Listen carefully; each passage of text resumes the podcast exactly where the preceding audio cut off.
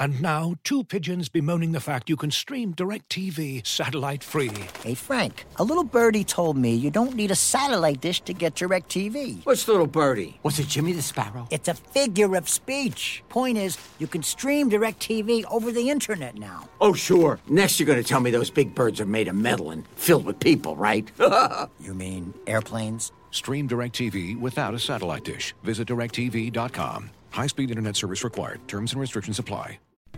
As you've probably heard by now, we've teamed up with BetMGM this season. We'll be using BetMGM lines to make all of our picks, and we'll have special offers for our listeners each week. If you haven't signed up for BetMGM yet, use bonus code The Athletic, and you'll get a one-year subscription to The Athletic, plus up to a fifteen hundred dollar first bet offer on your first wager with BetMGM. Here's how it works. Download the BetMGM app and sign up using bonus code The Athletic. Make your first deposit of at least $10. Place your first bet on any game and claim your voucher for a one year subscription to The Athletic. See BetMGM.com for terms. U.S. promotional offers not available in D.C., Mississippi, New York, Nevada, Ontario, or Puerto Rico. Gambling problem? Call 1-800-GAMBLER. Available in the U.S. Call 877-8-HOPE-NY or text HOPE-NY 467-369 in New York. Call 1-800-NEXT-STEP in Arizona. 1-800-327-5050 in Massachusetts. 1-800-BETS-OFF in Iowa. 1-800-270-7117 for confidential help in Michigan. 1-800-981-0023 in Puerto Rico. First bet offer for new customers only in partnership with Kansas Crossing Casino and Hotel. Don't forget, if you haven't signed up for BetMGM yet, use bonus code The Athletic, and you'll get a one-year subscription to The Athletic, plus up to a fifteen hundred dollar first bet offer on your first wager.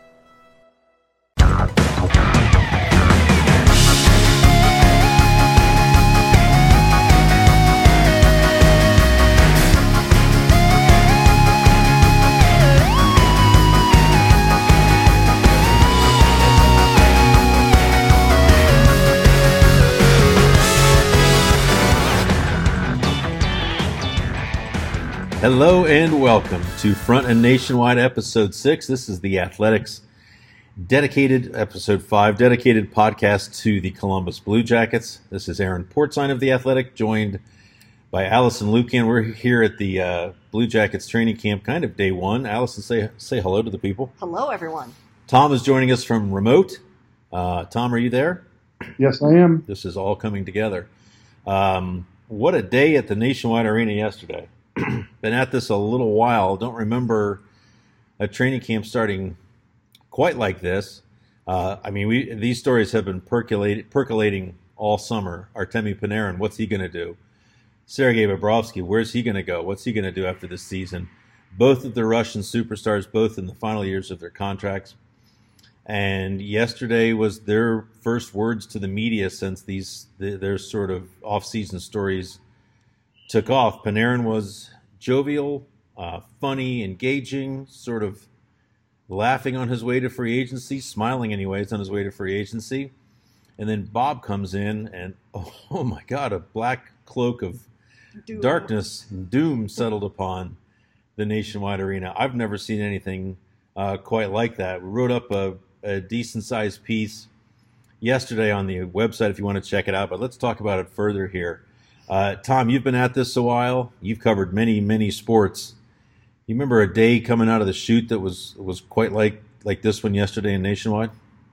No, and it kind of um, it kind of began as it ended for Bob, didn't it? It was biz- with some uh, bizarre a bizarre news conference. I thought uh, he ended last year in the playoffs by uh, basically after after losing four consecutive games to the series, saying that uh, see, I didn't need any psychologist or whatever you guys are talking about. I'm fine.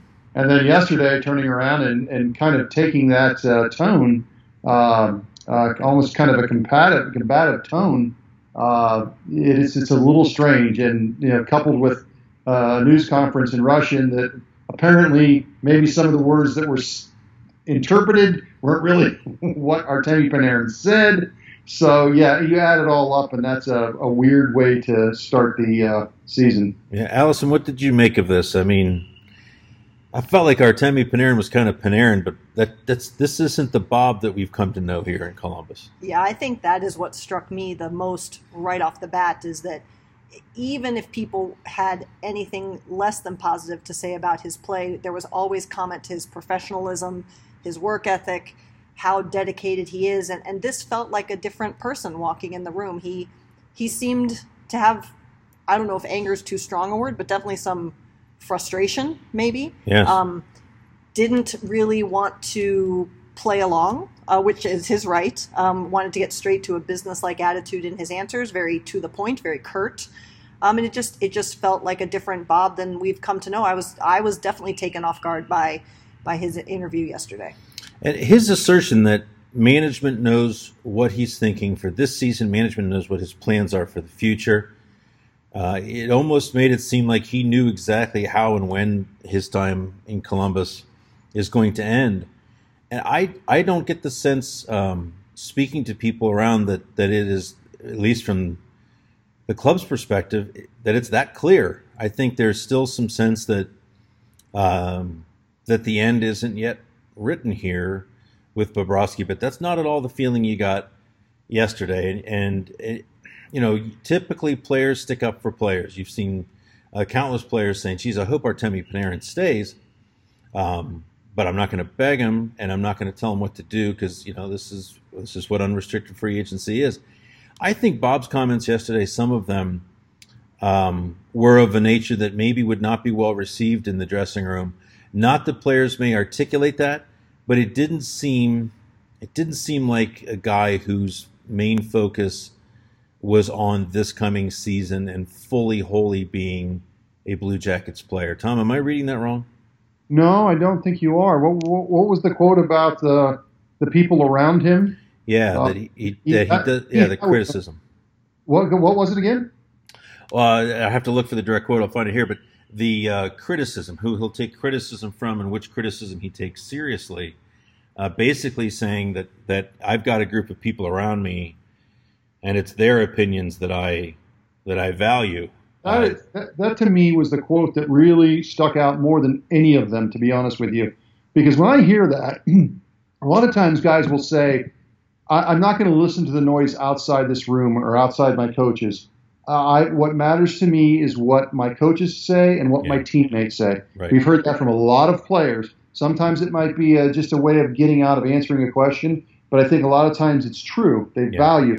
This is not that at all. This no. is the absolutely, completely opposite of that. This is I've got people on the outside here, and they're the ones telling me what I should, you know, how I should be feeling, and I'm, I'm doing just fine. So that's where, to, to your point, I don't know how that's that comment is going to play in the locker room. Yeah, or or certainly upstairs at club level and the, the management of this team. Here's the quote uh, from Bobrovsky: "I don't look at those criticisms." So he was asked, "Do you feel like you've been fully respected here? Do you have you taken exception to uh, some of the criticism about your playoff performances?" Um, yada yada. He said, "I don't look at those criticisms. I have a team my own team of specialists and pro people who I trust and who I believe. Criticism from them, that's what's important to me. Mm. Yeah. Interesting. Uh, you just you just wonder how how that and I, again I'm not sure any players will articulate that, but you certainly wonder how that um, just the sentiment specifically of that, but also the this uh, sort of overarching theme of his day, how that registers it. Because I, I, think sometimes goalies are seen as independent contractors. Um, I think Bob has always been held in high regard here for being a, a, really ultimate team guy, and and yesterday it seemed to sort of drift in a different. Well, I'll say this, John John, John Tortorella. You know, before he came here, he was there for this the one the cup of coffee in Vancouver. Prior to that, he was in New York for four years uh, four and a half years. Yeah. And he had a goaltender there that won him three game sevens. Three game sevens. So, uh, excuse me if it's okay for John Tortorella to think, hey, we need we need our goaltenders to step up in the playoffs. How how often do we hear John Tortorella during the regular season as the playoffs approach say, look, a player's legacy is made in the postseason. Right. It's not made now, it's made in the postseason.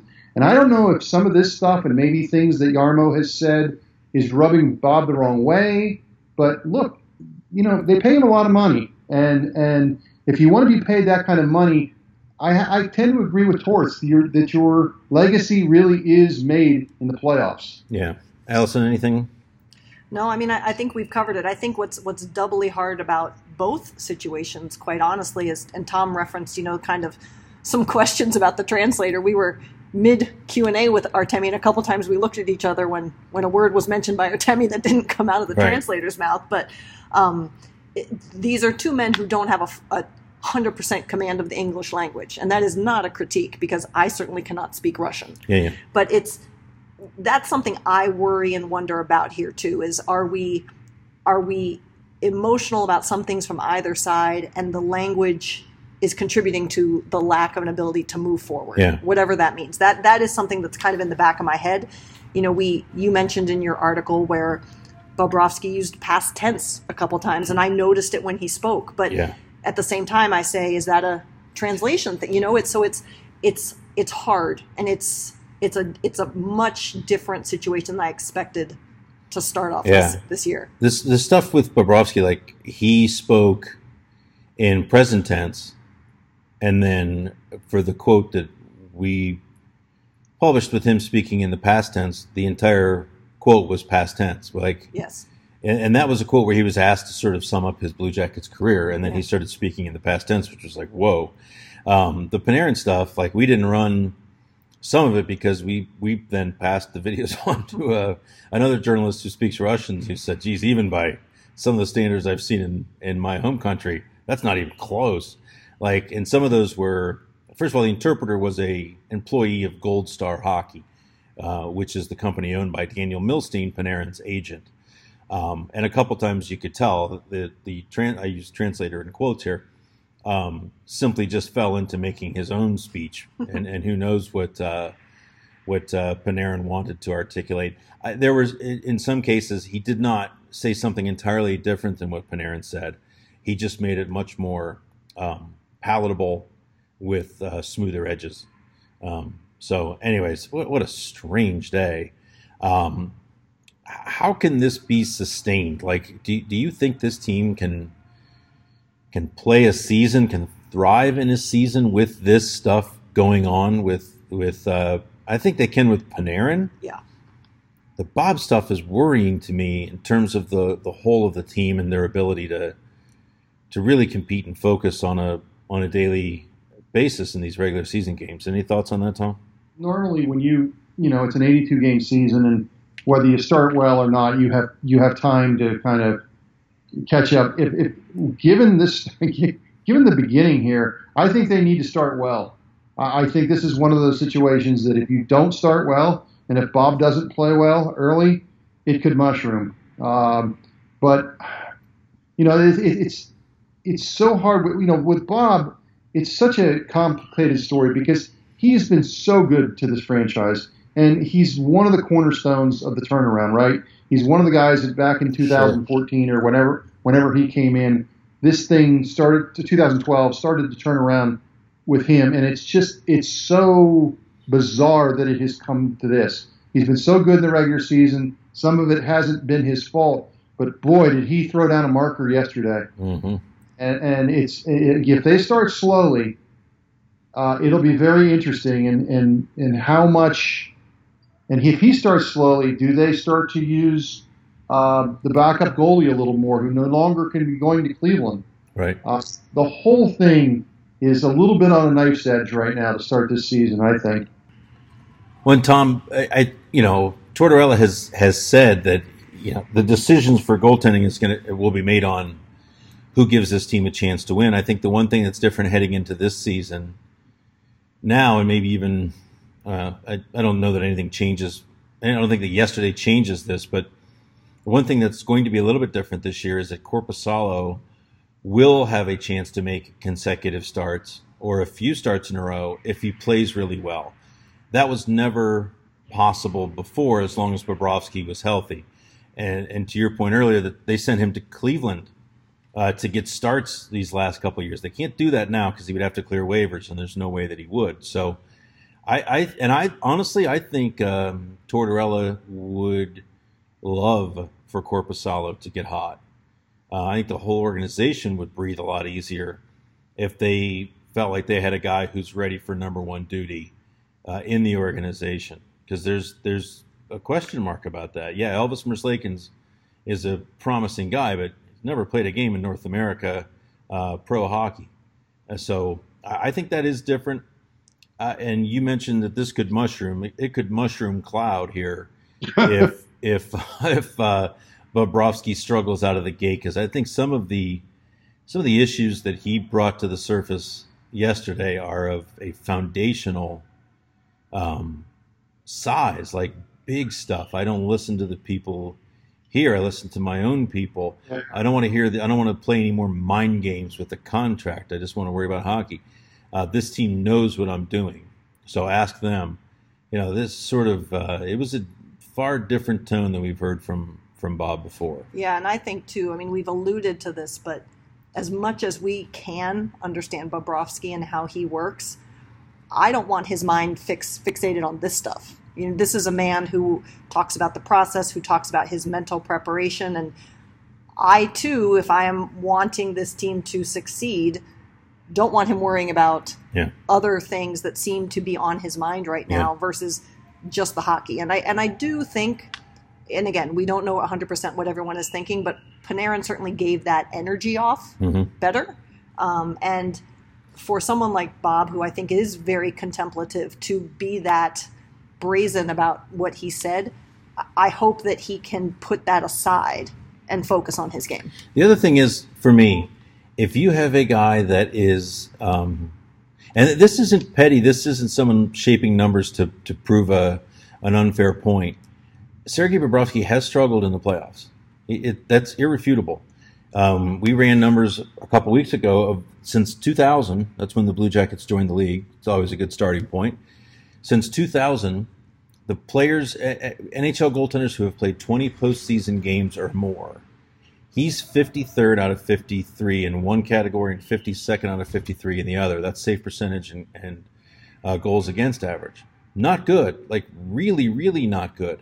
Um, that's irrefutable. And if you have a player who is not willing to confront that, at some point you're going to run into trouble. And this may be the point here where that does need to be confronted and that does need to be addressed that being a regular season goaltender um, a great regular season goaltender is fantastic. It gets you Vezina trophies. Uh, it helps your team qualify for the playoffs. But I think this is a point you made earlier, uh, Tom, when you and I were speaking uh, off to the side. The Bob is responsible for lifting the bar here in Columbus, but now the bar has been lifted, where the standard here is how you perform in playoffs. That has Yeah. to be the standard now. And if, if he takes that personally, and that offends him, then then you're going to have a hard time. You're going to have a hard time, and that's going to come to a head, and maybe a change needs to be made.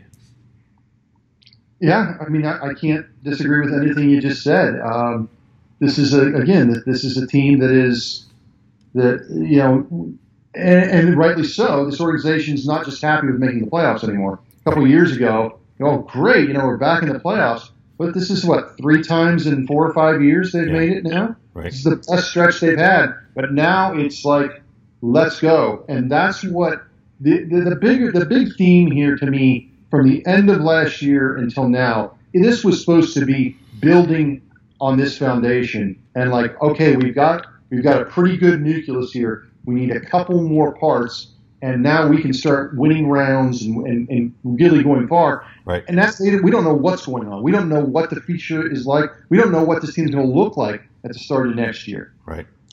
It's amazing. Um, as as strange as those two two uh, interviews were yesterday, the, I think the happy highlight, if there if you can have such a thing as a happy highlight, was Brandon Dubinsky coming in. And Tom, you you spoke with him a couple weeks earlier for a story you wrote. Uh, we'll get to that in, in a second.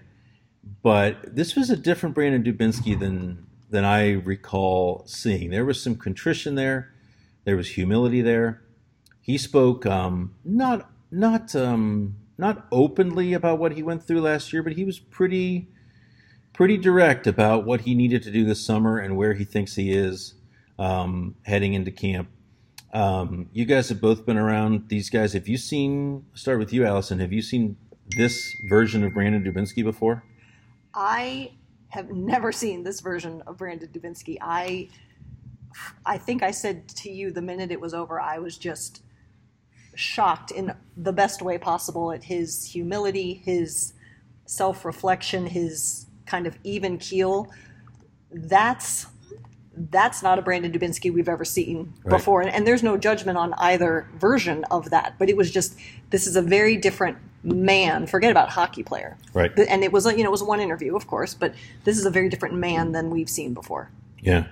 Uh, Tom, th- you've, you've talked, as I said, you've talked to him previously. What did you make out of this, and where do you see this benefiting the Blue Jackets if Dubinsky is even close to what he was a couple years ago? Well, yeah, I think we got to wait on that part of it. All right. I mean, it's, uh, uh, yeah, it, he certainly seems to be on the right path, but I think even he understands. We'll see once the regular season starts and see how he's playing. Uh, if he can kind of regain where maybe he was two or three years ago um, and just not play the way he was last year. I think the word that comes to mind to me would be humbled. I think he was humbled by what happened uh, on and off the ice last year. And when there was finally some time for self reflection, understood, I've got to make some changes here. Um, and you can, I mean, you could literally physically see him. He looks a little different. He's, he's kind of changed his workouts over the off season and he looks different. He seems to be in a great frame of mind. I think that's what we're all kind of getting at. He seems to understand that there were some issues that he, he he's been dealing with, and he's trying to get through them to kind of help this team. And as John Tortorella alluded to the day before, they need him. They need help at center. That's you know I'm not going to bang that drum anymore. They need help down the middle, and if he can give them that help, that's just one more step in the right direction for them. So we spoke to uh, John Tortorella just a couple minutes ago after the second wave of skating drills here today. Um, really, the only thing of note today is that uh, Artemi Panarin, who we've talked about a bit here, uh, is going to be limited early on with a stiff neck. Um, we should pause five seconds and let, and let everyone tell their favorite pain in the neck joke here. Um, but that's where that is. Uh, just and a couple of other camp updates. Vitaly Abramov's wrist looks like he's going to be okay. Uh, I think we dealt with this before. Zach Werenski coming off the shoulder surgery uh, is probably not going to play in early. Well, he's not going to play in early exhibition games. May not play in exhibition games at all. That will be decided as the exhibition season moves along. Uh, the team went out to, I think they still go to Jones Middle School for their run, their annual run, and wow, um, Wennberg won it again. Not to take any, anything away from him, but the real news here is that one of the guys that almost that finished right there was six foot six, two hundred and eighteen pound Doyle Somerby, uh, the kid they signed last year, a Cleveland uh, AHL Cleveland guy. Um, so camp is is starting in earnest now. And funny, we were talking about that that run, and we just talked about Dubinsky and his his off season. Um, this all bleeds into the series, Tom, that you and Allison did uh, and are doing. The, the final installment will be posted later today, um, uh, Speed Week. And I thought Allison's story, I don't want to make her blush, was incredible today. Uh, sort of deep inside the Blue Jackets inner sanctum with uh, development coach Nelson Ayotte. Ayotte? IOT and High IOT. Performance Director, Director of High performance. He's the director of high performance, as I was saying. Um, anyways, tell us about that, Allison, and then we'll we'll we'll uh, brushstroke briefly the larger aspect of that series and what it says and what it means. Yeah, so when, you know, I mentioned in our earlier episode that this was kind of Tom's brainchild, and we stumbled upon this topic, and Tom was kind enough to let me take it on. And Tom has mentioned this throughout the series as well. I think the most interesting thing that jumped out at us as we started digging was what's what Nelson presented to us, which is that so much of your capacity to have speed at a certain level is developed by an incredibly young age. And so after that, it really is about keeping your body functioning as optimally as possible so that you can achieve that limit. And you can make some small gains and they help them with that, but so much of what Nelson and Kevin Collins and the rest of the strength and conditioning team is doing is basically keeping these guys in optimum health, but to such a degree. And there's a video in my story of, of Seth Jones doing one of his jumps where you can even see the arrows indicate which leg is indica- is driving force, which one is driving more force than the other, and it's it's just fascinating stuff to see someone who is inspired enough to keep trying something new like Nelson and smart enough to execute on it. I mean, he, we talked to him for over an hour, and I probably could have spent another five hours with him. The story itself ended up being quite long as a result. But it's really cool, cutting edge stuff. This is the first NHL team to work with the Naraxon system um, that Nelson is using, and and the players, while saying you know they all have their methodologies and their trainers, have all been pretty positive on it for the most part in terms of just thinking it's pretty cool and also seeing that it does help them be better as athletes. And it was cool uh, that you pointed out. Basically, they stand in a line, they walk into the room, they jump three times, Yep. and they head out. It's no dramas for them. Right. Um, and from just that single jump, they can see if something is developing within the player, if they're, if even if the player doesn't realize it, if they're favoring one leg over the other, uh, and they can sort of snuff these things out earlier. It's really interesting. Um, I, I remember a couple years ago learning that they used to wear the some players used to wear the the heart rate monitors during practice. I think more of them wear them now. They Maybe all all, of them do. Yep. Okay, Mhm. and they could tell um, if a player's heart rate was running even slightly higher than it usually was, that they would get them um, vitamin C boost or whatever Right. because it, that was an indication that their body was fighting off some sort of virus and maybe they could catch it in the early stages. At some point, these players are machines almost and not humans. Right. Right. Yeah. and it's it's it was pretty cool too was as with anything in any type of organization this is hand in glove with Torts's methodology. I asked Nelson at the end of one of our talks, I said, you know, we're right here in the middle of it, Torts, you know, skating these guys into the ground for the next three days. And does that even work with with Nelson's methodology? And he actually was 100% behind it. He thinks that he and Torts collaborate on this information really well. Torts asks him for information on the team's rest level or a player's rest level and vice versa. And he was the first to, to mention what we all knew a couple of years ago, and everyone thought it was so revolutionary how important it is that Torts doesn't have morning skates for these guys. So the hand in glove of how Nelson and the coaching staff as well are working together is what makes this stuff work. Otherwise, it's just a guy saying, "Hey, do this thing," and, and no one listens. Yeah. So this was Allison's story was was uh, part of Speed Week. It was part four. Tom has written um, just about the the rapidly increasing pace of play in the National Hockey League, about veteran Brandon Dubinsky's um, work to stay to keep pace, about Liam Foudy, the Blue Jackets' first round draft pick, who is a, a spectacular skater, and what he does and doesn't do.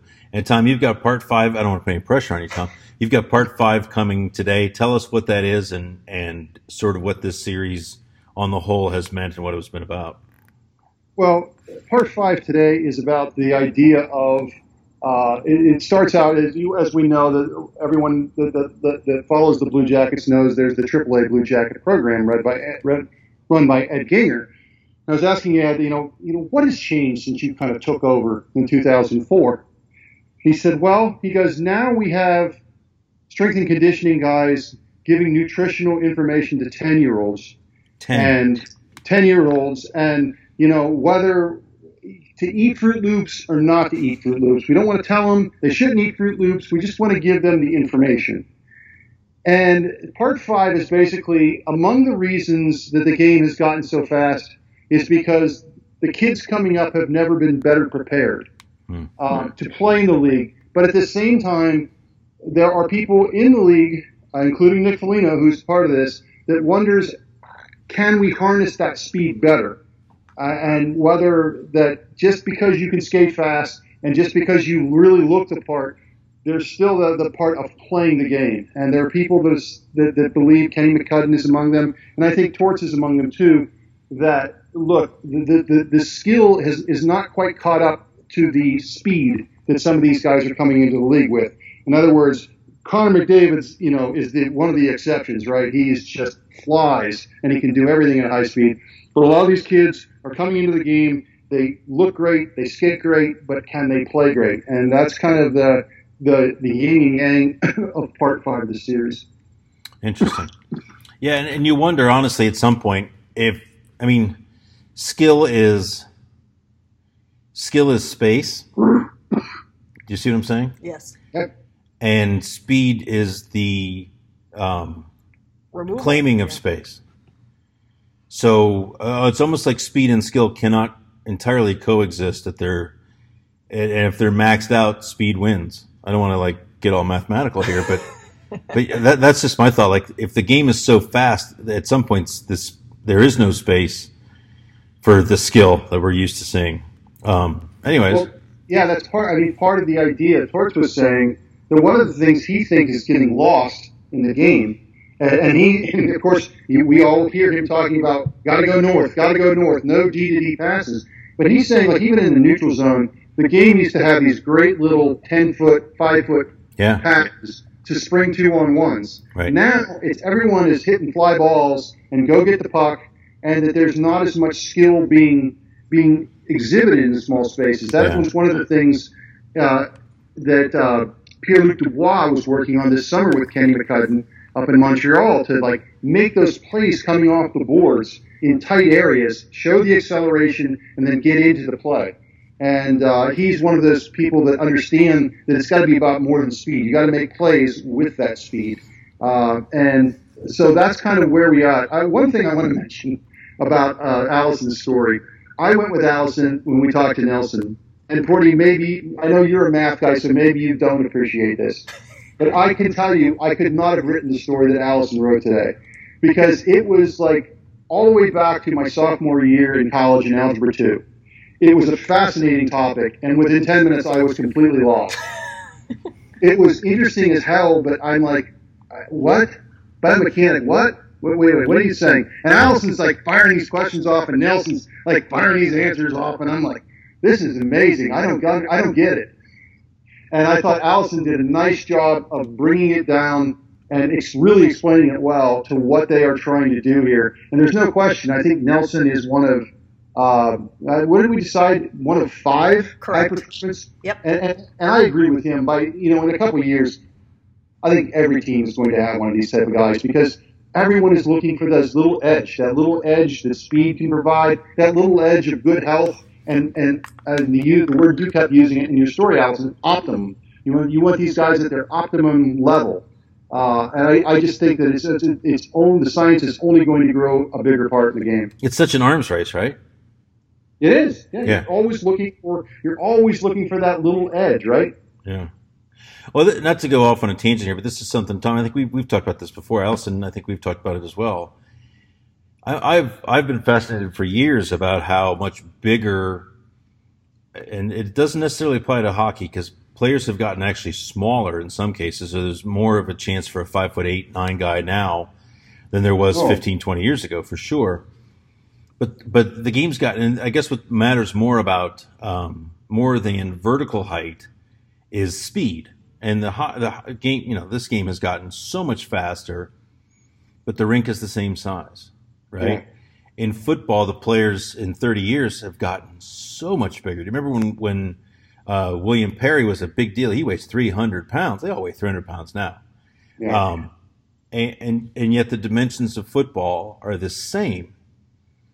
The game changes then. If the athletes all change, but the dimensions don't keep up with them, what height? This is something that Tom, you do a little math for me.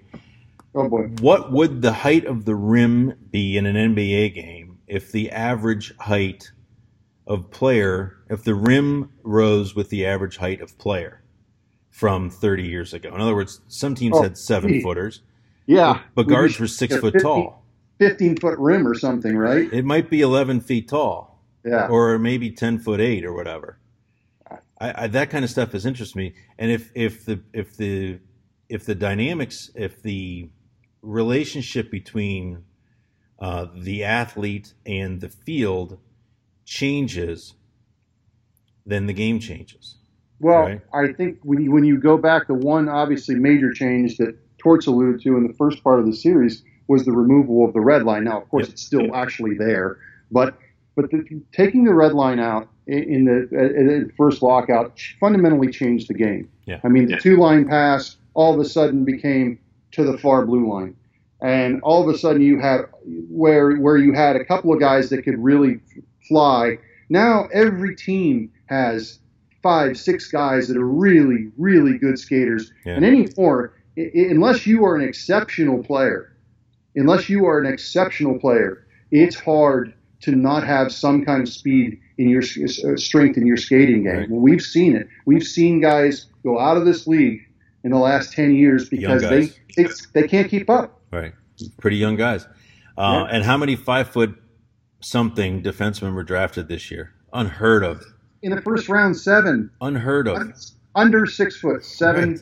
seven defensemen. Um, and we look at you know I, I think the Blue Jackets defensive corps is a is a perfect example of kind of where the game has gone. Right, so under Torts and under Jarmo Kekalainen, Jarmo has completely revamped that that defensive corps.